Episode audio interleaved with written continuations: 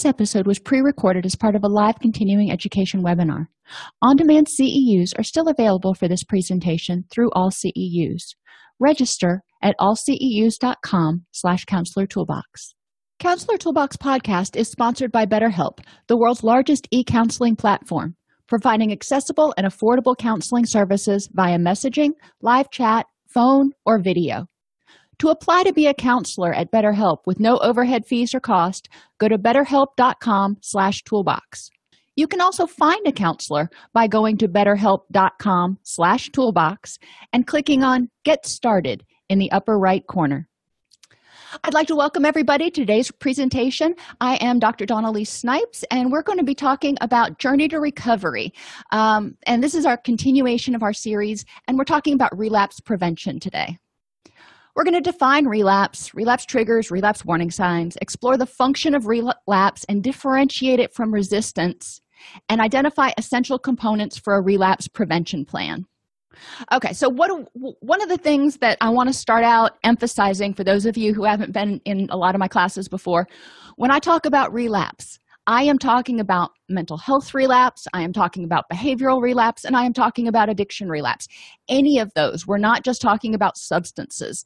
So kind of keep your your mind broad when we're talking about these things because when clients come in um, I, I tell them that treatment is often like mountain climbing it is a lot of hard work but relapse prevention planning starts at the beginning because i want them to make sure that they get their climbing cams in so if they happen to regress a little bit they don't fall all the way back to the beginning. You know i want to make sure that they've got handholds on the way up that mountain.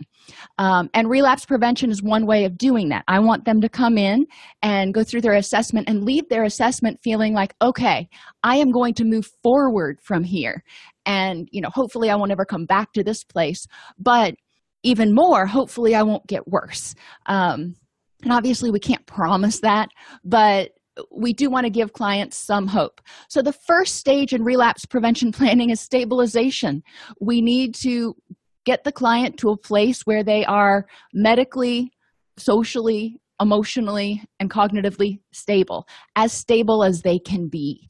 You know, if you've got somebody with early onset Alzheimer's, they're not going to be as stable as somebody else. But we need to, you know, get the client at their optimal level of stabilization to participate in treatment planning and assessment. We're not asking for them to be just ducky. Then, assessment of the situation and any negative patterns or problems that contribute to past relapses.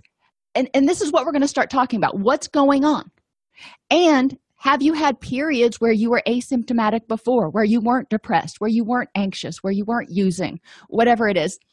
And, you know, if you did, what was different? And since you are now symptomatic again, what things do you think contributed to the resurgence of your symptoms? The assessment gives you a lot of good practical information, and obviously, you're going to do treatment planning and everything else. Uh, but in this initial relapse prevention planning session, which I usually do um, in concert with treatment planning in the second session, but that depends on your agency. Um, you're going to start talking about relapse education. And we want to educate the client as well as his or her social supports about the recovery process. It is not a straight line forward. It's going to be two steps forward and one step back and kind of like a cha-cha. And that's okay. Motivation is the, the same way because life happens. And it's important for clients to recognize that you know even if they feel like they're becoming more dysphoric or having more problems um, a, that they hadn't been having it doesn't mean all is lost. It doesn't mean they're on a free fall. It just means they've started to do the cha-cha a little bit and that's okay. We need to figure out what changed and add in some interventions. One thing we can do with in early relapse prevention planning and early relapse education whether you can put little videos on your website or you can provide handouts or both both is recommended but not every agency is willing to do um, educational videos. We want to help everybody involved on this treatment team and i'm including the family and social supports in the treatment team. We want to educate all of them about relapse for this particular client. What are the symptoms? What do we know might trigger those symptoms? What do we know triggers those symptoms for this client? And what are some warning signs that they might be you know headed down a relapse path. Relapse doesn't happen overnight. Relapse progresses. It's kind of like um, when my kids were sick i don't notice it or little. I don't notice it as much anymore. But right before they would get sick for about a week you know maybe a couple of days they would become irritable and disorganized and just kind of not themselves. You know, there was nothing i could really put my finger on but as i got to know them as they grew up a little bit i recognized in both of them that when they did that there was a pretty darn good chance that in the next week they would be coming down with a cold or an ear infection. That was just kind of the way it was. So understanding the relapse warning signs that something is getting ready to happen whether it's physical or emotional is really important. And social supports are in a perfect position to help with this. Now it has to be okay with the client you know we, the client doesn't want people looming and henpecking all the time. But you know it's helpful sometimes if the people that you're living with occasionally point out you know it seems like you've been burning the candle at both ends lately which you know in the past has led to you having a relapse you know i'm concerned. You, you don't have to henpeck you don't have to um, go go crazy about that. Um, warning sign identification and management. So we're going to talk about relapse warning signs and i've already kind of touched on those but we do need to educate people about what warning signs are. Trigger identification and management. So warning signs that says something's impending. You know we need to be alert kind of like when you know you start to see clouds coming in you know there's probably going to be a storm. What are the warning signs for um, relapse for that client what are the triggers? And that's different. So what are the things that trigger this? What things if stay with the weather metaphor what things in the environment trigger the development of rain clouds which you know when we see them know that there's a a storm coming in. So we're going to talk more about triggers. And then recovery planning is putting it all together. Our understanding of what relapse is and when it happens um, our understanding of that particular client's warning signs and how to manage and mitigate them. Our understanding of that particular client's triggers and how to manage and mitigate them. Um, and then we're going to help them start practicing mindfulness. Mindfulness training helps people anticipate evaluate and avoid high risk situations. So they're educated now. They know what might trigger a relapse for them you know not everything but they have a good idea and they're more aware. They understand the relapse um, process and hopefully they're starting to develop some tools. But if they are off in la la land and not paying attention it's going to be a train wreck.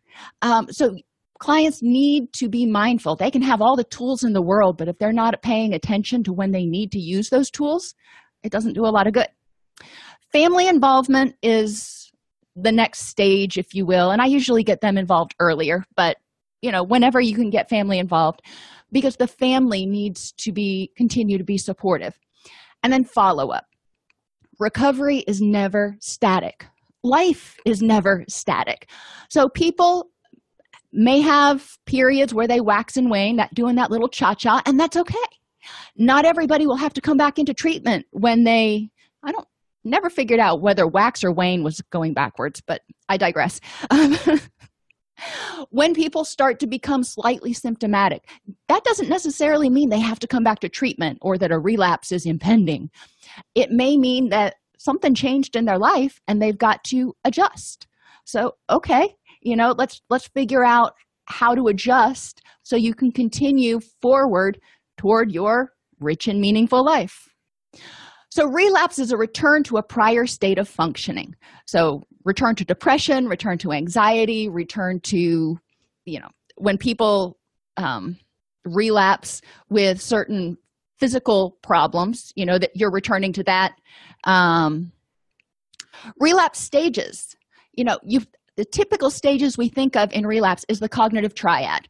And oftentimes it starts with emotional relapse. People start feeling bleh, uh, but not always so we're going to talk about emotional relapse warning signs mental relapse warning signs and physical relapse warning signs Like I said earlier, relapses often start long before the person has a return to the prior state.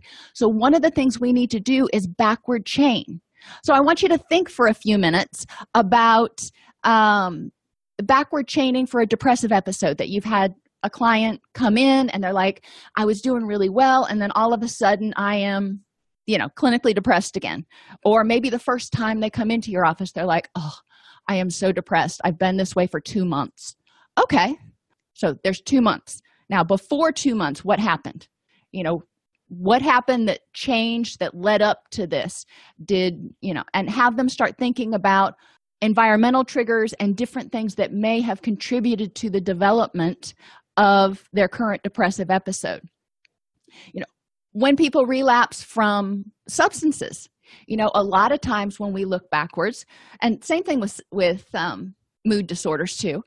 When we look backwards, we find out that they were doing great. They were in treatment, they were doing the next right thing, they were really focused on their recovery. And then they started feeling better.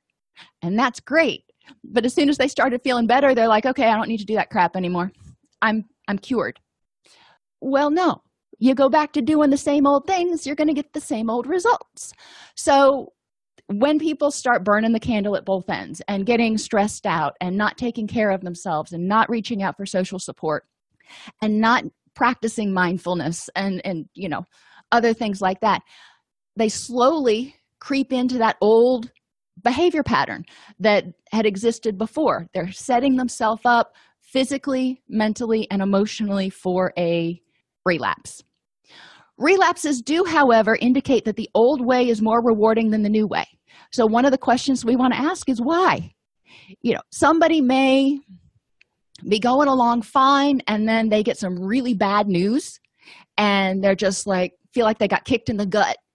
And then they go and have a drink or they experience significant depression and you know at that point in time that crisis was so overwhelming was so powerful that the new skills they had just didn't touch it. You know they were just like yeah that that ain't doing nothing and i can't i can't tolerate this pain. Um for people whose relapses came on a little bit slower then we want to look and say okay why what was not rewarding about doing mindfulness? What was not rewarding about eating healthfully? You know what was you know, a lot of times with eating healthfully one of the things i hear is it just it takes too much time. I was spending so much time in the kitchen and i don't even like to cook. Okay so let's look at some shortcuts. What are some things that you can do so you can still eat healthfully and not be eating fast food or whatever all the time?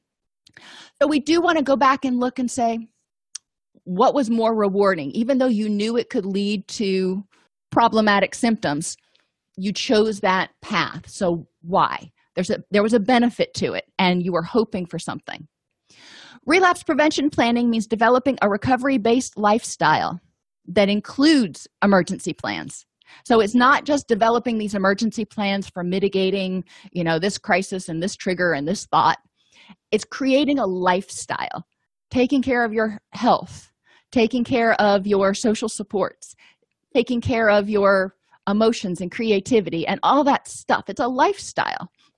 Just like when you go on a diet, you know, if you go on one of those hardcore diets and you may lose a lot of weight really fast, but then as soon as you lose that weight and you stop doing the diet, what happens?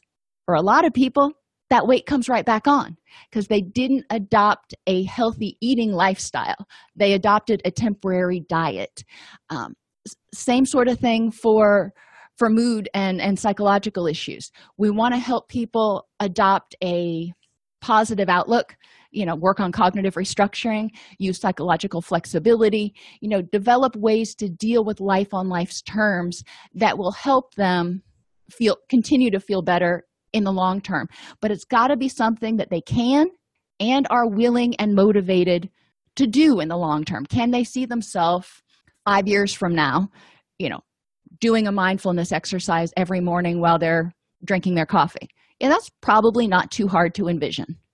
Um, so uh, thinking about that and encouraging clients to be realistic when they create their recovery lifestyle. So when we start working with clients on developing a relapse prevention plan the first thing we're going to ask is why did you do it? Why did you use drugs? Why did you eat um, for reasons other than hunger? Why did you gamble? Why did you get depressed? You know what was it that happened that caused this. And that's kind of that backward chaining. We want to know what happened uh, what triggered it for you. Uh, and you know remembering that a lot of these things are complex. It's not just one thing. It's not just you know you started hating your job or you got a new boss at work. That's could be a contributing factor. But okay you that new boss at work they came you don't like them you don't get along.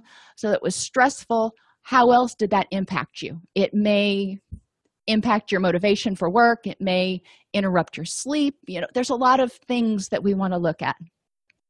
But looking at those triggers what precipitated the current symptoms? And remember from the class we did on the trans theoretical and transdiagnostic approaches to treatment that there are a lot of things that may have may cause any of these symptoms. One of the things that kind of gets under my skin right now um, there's a commercial for one of those lawsuit places um, and, and she's talking about a drug that is commonly prescribed for bipolar disorders and saying that you know if you developed pathological gambling while taking this drug you can sue.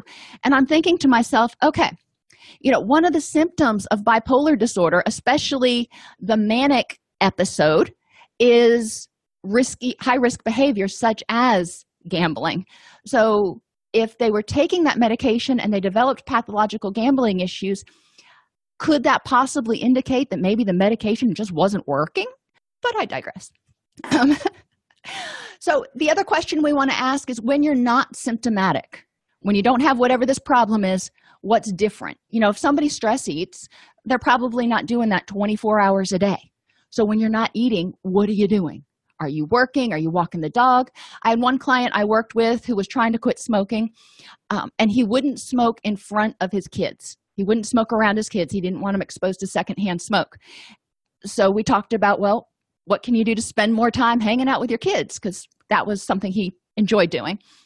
And that started helping. So in the evening when he'd come home they would eat dinner and then he and his son would go out and play basketball in the backyard and that worked and that helped him start um, backing down.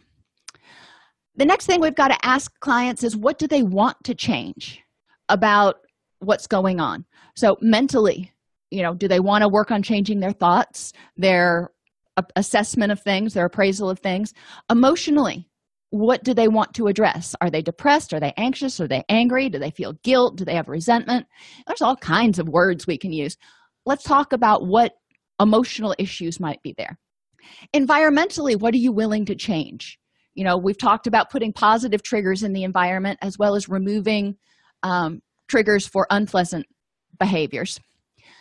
Physically what do you want to change? Or are you willing i think i should have said are you willing to change? Because we know that good sleep and good nutrition are so essential i know i sound like a broken record and getting enough light to set those circadian rhythms is so essential in recovery from mood and addictive disorders. Um, then ask them what are your triggers? What triggers your unpleasant mood or your desire to use? And you know a lot of times i'm doing this in an individual session with people so they can just throw things out. Y'all know i have a, a whiteboard in my office and i write on that you know we just put it all up there instead of trying to write on a paper and share and that kind of stuff. We just throw it all up there and mind map it. You know whatever comes out is what comes out. And then we start talking about okay how can you prevent and mitigate each one? Now if you did this in group you know that's cool too. You could do ask all of these questions in group and either ask it of the whole group or break people into smaller groups you know of two to four and have them interview each other and come up with answers to these and share them with the whole group later. Uh, whatever you think is more effective for your particular population. Um, what potential obstacles do you envision and how can you deal with them? And this is a great one to have people who are in different stages of recovery start talking or different um, experiences in recovery. Some people who've been through recovery and relapsed once or twice will have some sage advice and other people who haven't been through it may have some creative ideas that nobody thought of before. But we do want to think about obstacles to recovery. So anything that's going to keep you from being able to be emotionally mentally physically socially and environmentally comfortable stable whatever you want to call it what are some old behaviors thoughts or feelings that warn you that relapse might be coming? And we're going to look at a bunch of those in a minute. And what are your expectations about relapse? And some people are like expectations? Uh, it's going to suck. Um, and what i'm really getting at here is do you expect to relapse? Do you think that it's inevitable? And we'll talk. I mean people with bipolar disorder or clinical depression may have recurrences of their symptoms. You know that is a distinct possibility. They don't necessarily have to be as intense and there are a lot of things they can do to you know stave it off if you will um, by taking good care of themselves. But if they relapse or if they start noticing relapse warning signs we want to make sure that they have a plan in place to take action. The next question is what does a rich and meaningful life look like for you? So sometimes you know that's a weird question to ask people so i rephrase it and say imagine it's your last day on earth. What would you do? Who would you spend it with? Would you be satisfied with the way that your life turned out? And if not what do you wish you had done? So this is your last day on earth. You're taking an inventory or you're standing up there at the pearly gates with st peter taking an inventory however you envision it. Are you happy with the way things turned out? And if not what would you like it to look like and then how can we make that happen? Um, obviously some clients you know you're going to have to rein them in a little bit so they don't go well you know i wish i would have had a million dollars and um and, whatever else. But uh you know we do want to look at what is important for you and what is going to help you feel happy.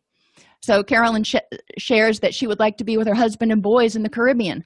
Cool you know Caribbean cruises are relatively affordable and it's something you can do. You may not live there, but you certainly could vacation there. Um, who are your helpful social supports? Make sure clients have a list of those so they're not trying to think of them in an emergency. Um, and for any type of recovery, they have their normal social supports that are their friends and their family and yada yada. We also want to have support group members on there so if they're in a depression support group or a grief support group or 12 step or whatever um, ideally have somewhere else they can also reach out um, that is you know I uh, hate to say more objective but you know you don't want to just limit it to friends and family. And yes no toxic people even if they are family. Um, and that's we really want to talk about helpful social supports because there i you know there are a lot of people that are alive and breathing and they could talk to me but they're not helpful. So you know those are not the people i call. What is your mindfulness plan?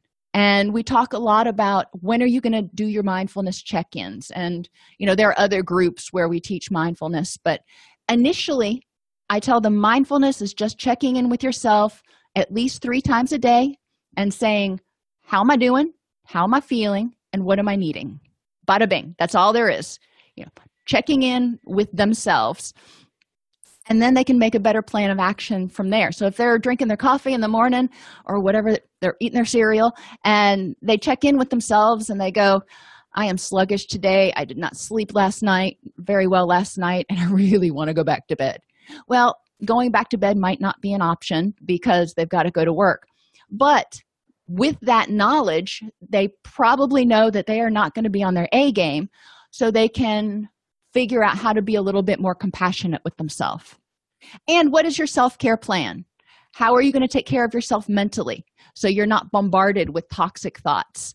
Um, how are you going to take care of yourself emotionally so you are immersed in things that remind you of happy happiness instead of tragedy? How are you going to take care of your environment so you know it's a pleasant environment to be in how are you going to take care of yourself physically so you're rested and nourished and relatively pain free most of the time?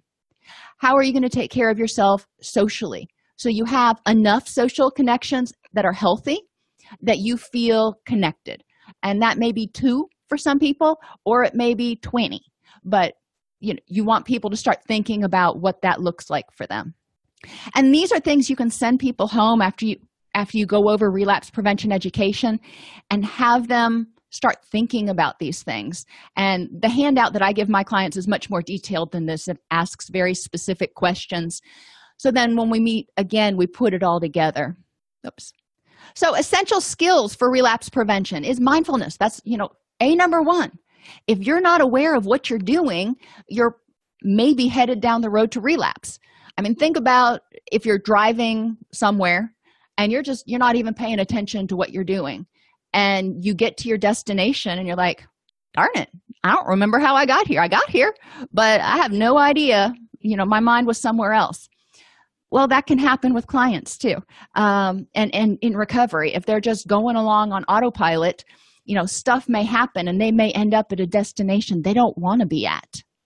So encouraging them to do mindfulness. It takes two minutes three times a day. It's not you know earth shattering vulnerability prevention. And that really looks at making sure that the person knows what makes them more likely to get depressed or get anxious or become symptomatic. Uh, for a lot of us again circadian rhythms sleep nutrition um, and social issues in your social support system are often a lot of your vulnerabilities. Like when i get sick i am a great big old cranky pants and i know that. So i need to try to prevent getting sick. When i'm in pain i don't sleep well. When i don't sleep well i'm more likely to be unpleasant to be around. So you know those are things that i try to hedge off so i can prevent those vulnerabilities.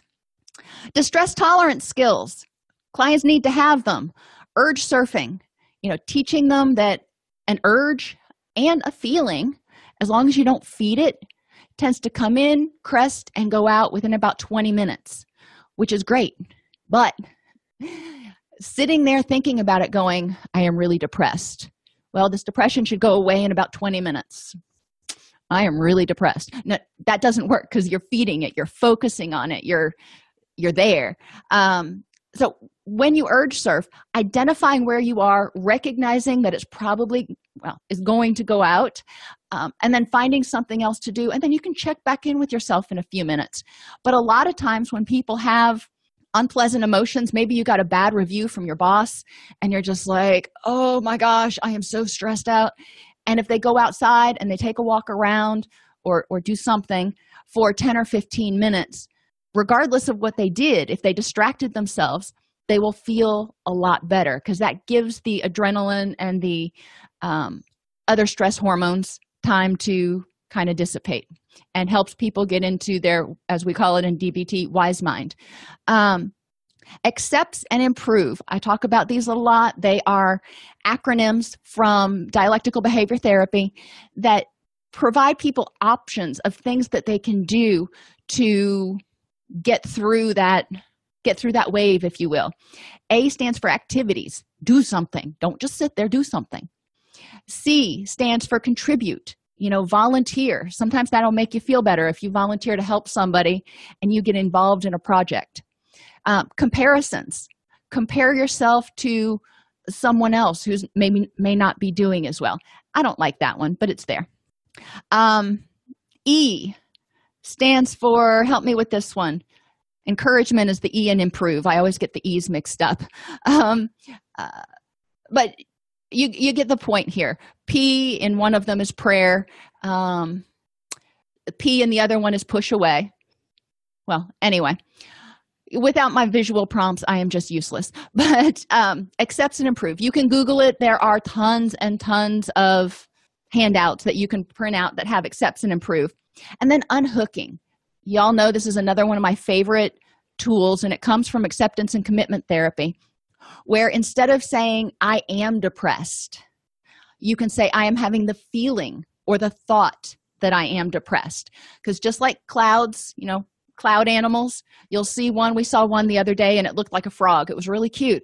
And you know shortly it morphed into something else. And uh you know yes that's what we do. I still do. Um but feelings and thoughts are the same way. They're there and then suddenly they're not. You know they just kind of melt away. So if you unhook and you say, I'm having the feeling that, another feeling will be along shortly to replace it. Coping skills, radical acceptance, so important for anybody, where they can say, you know what, this is really uncomfortable, you know, or this really sucks, um, but at least my symptoms will go away in a few days. If you get really bad news, you can say, you know, this is this is really awful right now but i know that with time i will learn how to deal with it or or whatever. Accepting it is what it is. There is nothing you can do to change it. If you're angry you know you have this feeling of anger accept it. I accept that i am having the feeling of anger or i'm feeling angry right now what can i do to improve the next moment you know i don't have to stay here but radical acceptance says it is what it is in this moment, but the very next moment doesn't have to be the same way. We want to make sure people have good problem solving skills. And if they don't, make sure they have a support person that does to prompt them through it. And remember, when we talk about um, temperament, people who are judgers, people who are really structured, tend to get thrown for a loop when anything unplanned happens. Um, so, problem solving can become really difficult when the world goes a little bit hooey on them. Whereas people who are more spontaneous or your perceivers do really well thinking on their feet and flying by the seat of their pants. So if you've got somebody who is really structured, you know, make sure that they have a plan B and a plan C. But hopefully their plan C is somebody they can call who can think more clearly in emergencies. The ABCs of, of REBT, those are great and behavior modification principles. If they're wanting to change something, they got to know how to change. They got to understand motivation. They've got to understand reinforcement. They've got to understand behavior strain, like we talked about on Tuesday. The four D's in relapse prevention delay, because cravings and emotions crest in 20 minutes ish. Distract, cravings and distress passes more quickly when engaged in a distracting activity for a few minutes so you're not just thinking about it. It's kind of like when you get a shot you know it seems to hurt a lot less probably because you tense up less. If you're thinking about something else than if you're sitting there looking at the needle as it goes into your arm. So delay distract deep breathing or de-stress.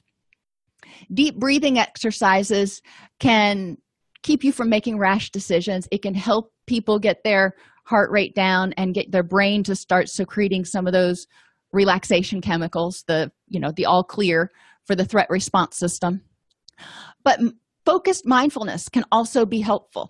You know making sure that people look at something you know whatever it is that they want to look at that they can focus on whether it's a, a candle flame or you know i've got this little quartz thing right here something that they can look at and just kind of get immersed in.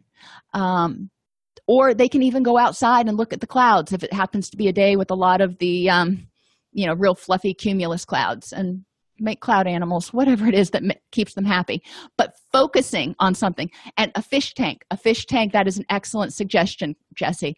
Um, that does help a lot of people if you could just focus on the little fishy. And decatastrophize encourage clients to write these questions down somewhere um, and we'll talk about where to write them in a minute. But they need to challenge their thoughts.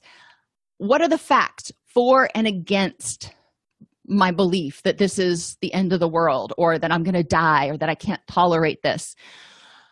Do I have enough information to even make a judgment? So we want to make sure the person's getting objective facts that say, you know, you're right, you are not going to make it through this. Or, you know what, there's no evidence to support your thought. Is this emotional reasoning? And teaching clients about emotional reasoning is really helpful because they start learning to separate facts from feelings. When they're getting ready to get on an airplane and they're thinking, oh my gosh, this is so dangerous, I'm going to die. Well, what are the facts for and against that? The research actually shows it's a whole lot safer to fly than to drive. And, you know, so we talk about what are the facts, but they start thinking that it's dangerous and scary because they feel scared. Um, Am I focusing on just one aspect of the situation? Uh, what parts of this situation are in my control? You know, if you are going on an airplane and, and you're scared, you know okay what parts of this are in your control? You can choose not to get on the airplane. You can choose to get on the airplane and you know talk to somebody so you're distracted during the flight. You know there are things that you can do to either mitigate the emotional reaction or to remove yourself from the situation. And am i confusing high and low probability events so what is the probability if i get on this airplane it's going to crash you know really really really really freaking slim because we only hear about the the planes that crash we don't hear about the 40,000 planes that fly every single day that do so just fine. So, the relapse prevention card you fold a paper into four squares or into fourths, whatever makes the person happy.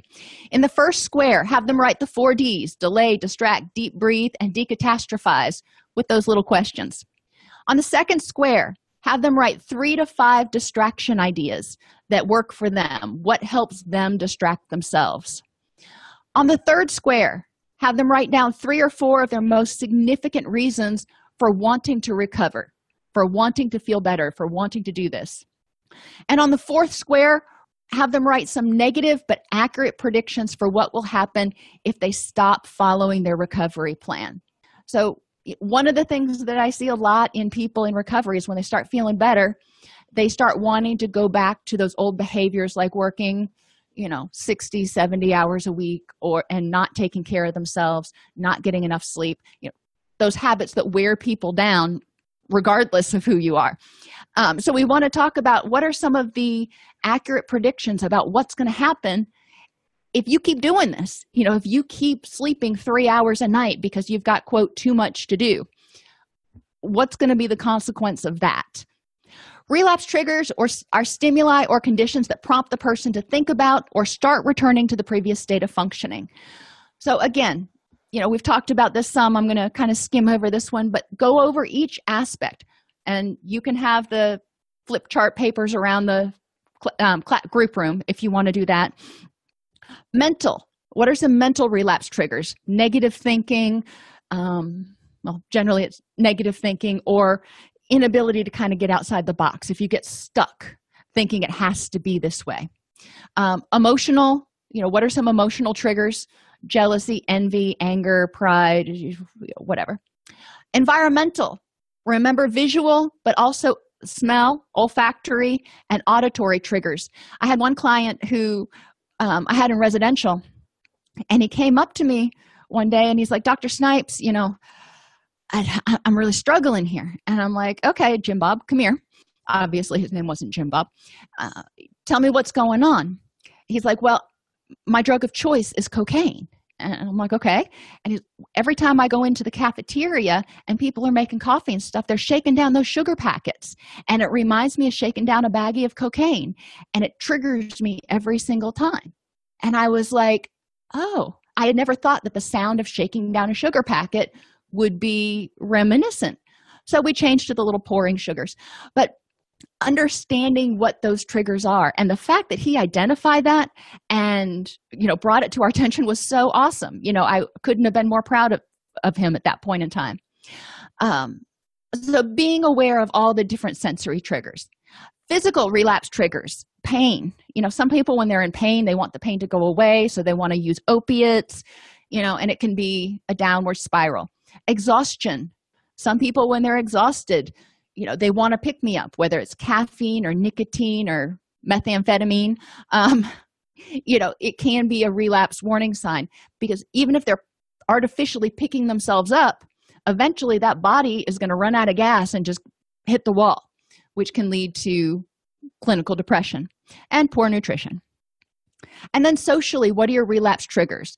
Peer pressure to use to go out um, relationship challenges low self-esteem you know these are all the things that become treatment plan issues later on. But we do want to know what these things are so the person is aware of them and can do their best to create an environment supportive of recovery. So emotional relapse warning signs. And this is true for substances mood disorders and even sometimes sickness. Isolation irritability blaming others for everything that goes wrong. Withdrawal from support groups or support people focusing on other people's problems you know getting your nose in theirs because if you can focus on their stuff you don't have to look at your own. Bottling up your emotions which is never good because as humans we're like emotional pressure cookers. Guilt and feeling helpless and hopeless. So when people start showing any of these symptoms um, you know the person or the person's support group um, hopefully can somehow point that out or become mindful of that so the person is aware that oh i might be going down a bad bad road here. Why did i suddenly start becoming irritable or isolating myself? Because that's nipping it in the bud. That's addressing that relapse before it becomes a full-blown relapse. This is an emotional relapse of sorts. Mentally people may have drug or alcohol cravings whether it's a mood disorder or a substance disorder. You know people sometimes want to self-medicate. Lying you know being creative about what's going on to try to get their own way or to keep people from asking too many questions. It's like just leave me alone. You know i have to wash my hair tonight. That's why i'm not going out. Pessimism and negativity poor concentration and difficulty making decisions. So if your happy-go-lucky friend suddenly starts withdrawing and telling you that she's sick or she's got to help somebody out and you know that's not true you know that might be something to pay attention to if the client is doing these things and they notice it and they notice that they're making up stories to avoid going out with friends or to whatever so they can be more withdrawn it's important to be aware of that too so they can check that behavior and go why am i doing this? Because a lot of times when that happens the person is already starting to hit that emotional overload place and they just can't take any more stimulation. They're just like I, am I'm, I'm done. I, I can't take any more. I can't i don't have any energy to help anybody else um, uh, so when that happens it's not too far before a full-blown relapse kicks in. And physical changes in sleeping patterns eating patterns increased pain restlessness fatigue slowing or heaviness and gi distress.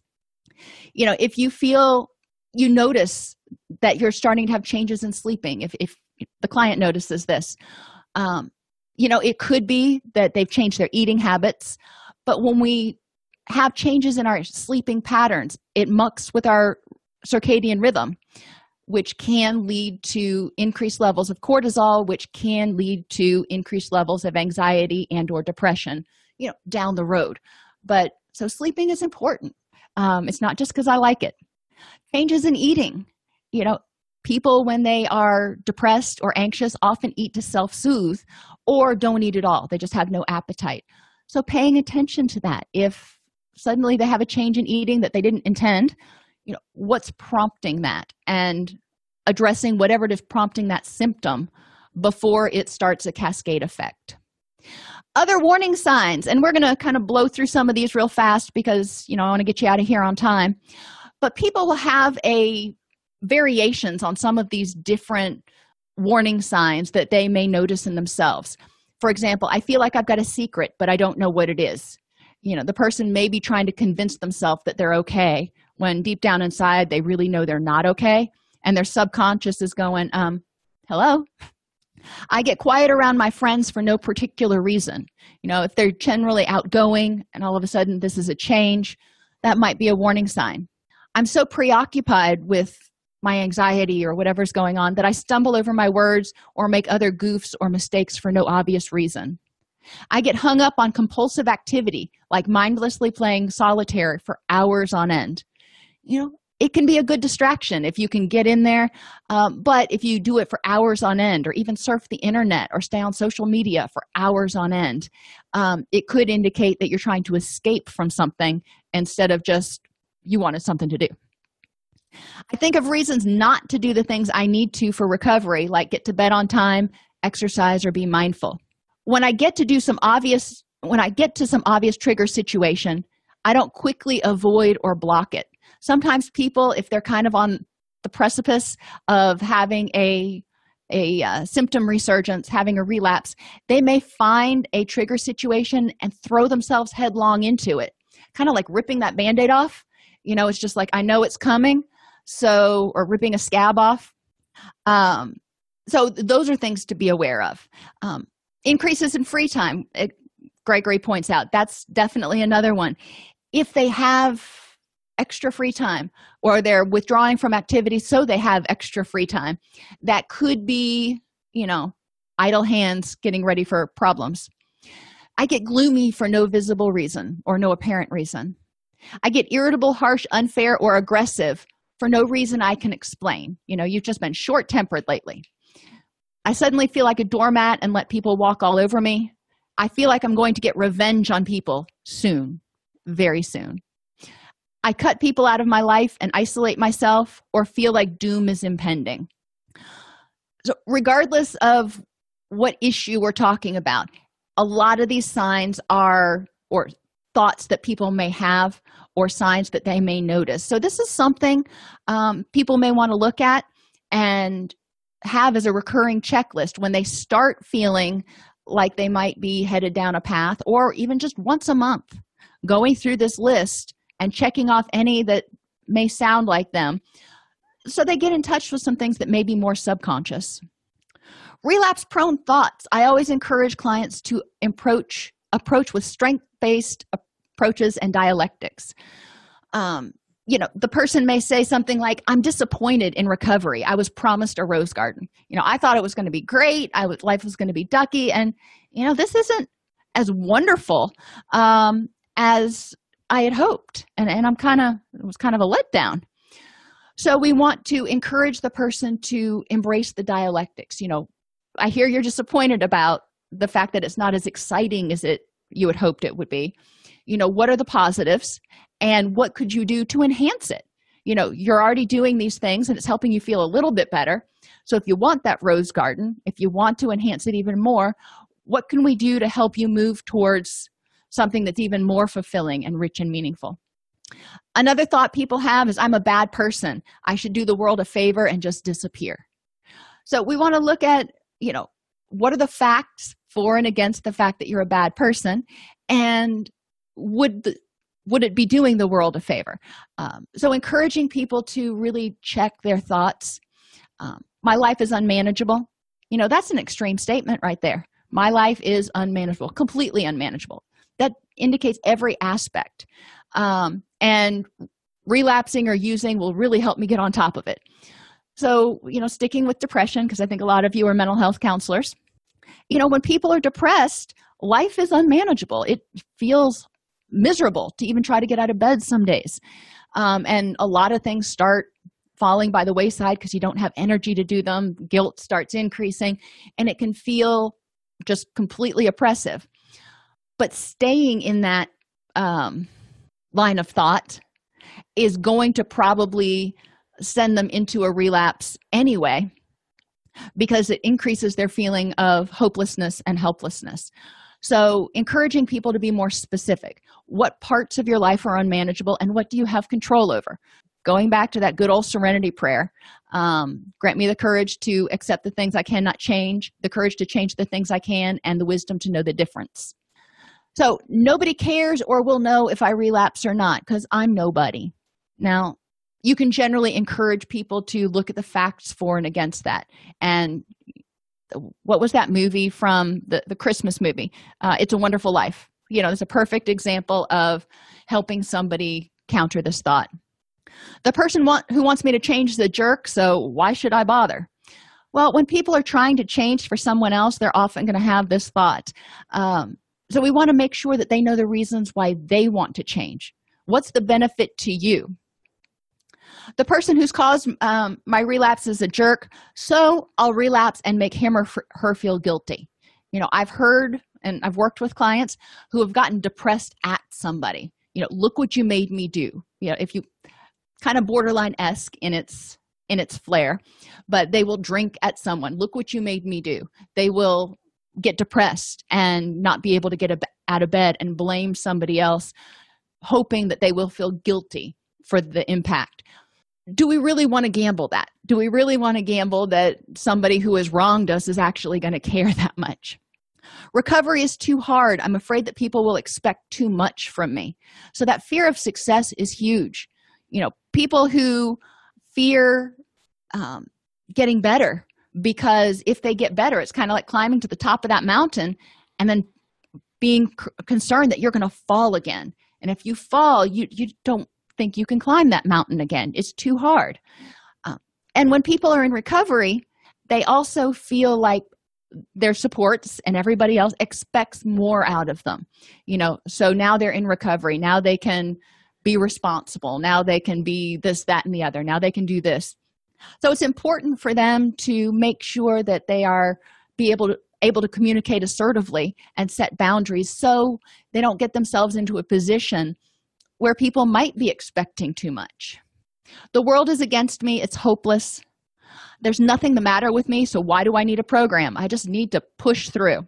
Um, i've worked with a lot of people especially older adults um, like my grandparents age uh, who felt this way. They're like you know i don't need any of that counseling stuff. I just need to suck it up and you know everything will be fine. And that's not necessarily true. So encouraging people it took me a long time to get my grandma to recognize that you know there might be something more to it or at least you know the doctor might be able to help you feel better now instead of waiting for a year and hoping it gets better. Trying to change is pointless so screw it. My recovery is ironclad so i don't need to do that recovery stuff anymore. I can go back to doing whatever i want. And all of these are thoughts that lead a person toward not following their recovery lifestyle plan and potentially behaving mindlessly, which will allow a relapse to sort of sneak up on them. By relapsing, I'll get even. At my funeral, they'll be sorry. That is, if anybody shows up. Um, so we have a lot of low self esteem here, as well as need for validation and need for vengeance that may need to be worked through. Certain people want me to relapse, and I'll oblige them. Uh, again, relapsing at someone is a act of defiance and an act of um, power in some ways. So we want to look at how we can help people get back their power how they feel um, disempowered because they can't make somebody else like them or support them. I cannot handle my shame and guilt sometimes it does feel like that. So encouraging people to you know take it one step at a time. And if you feel overwhelmed by your shame and guilt let's work on that right now. Instead of just saying i can't handle it not going to do it just leave me leave me alone. I can't handle the emotional pain.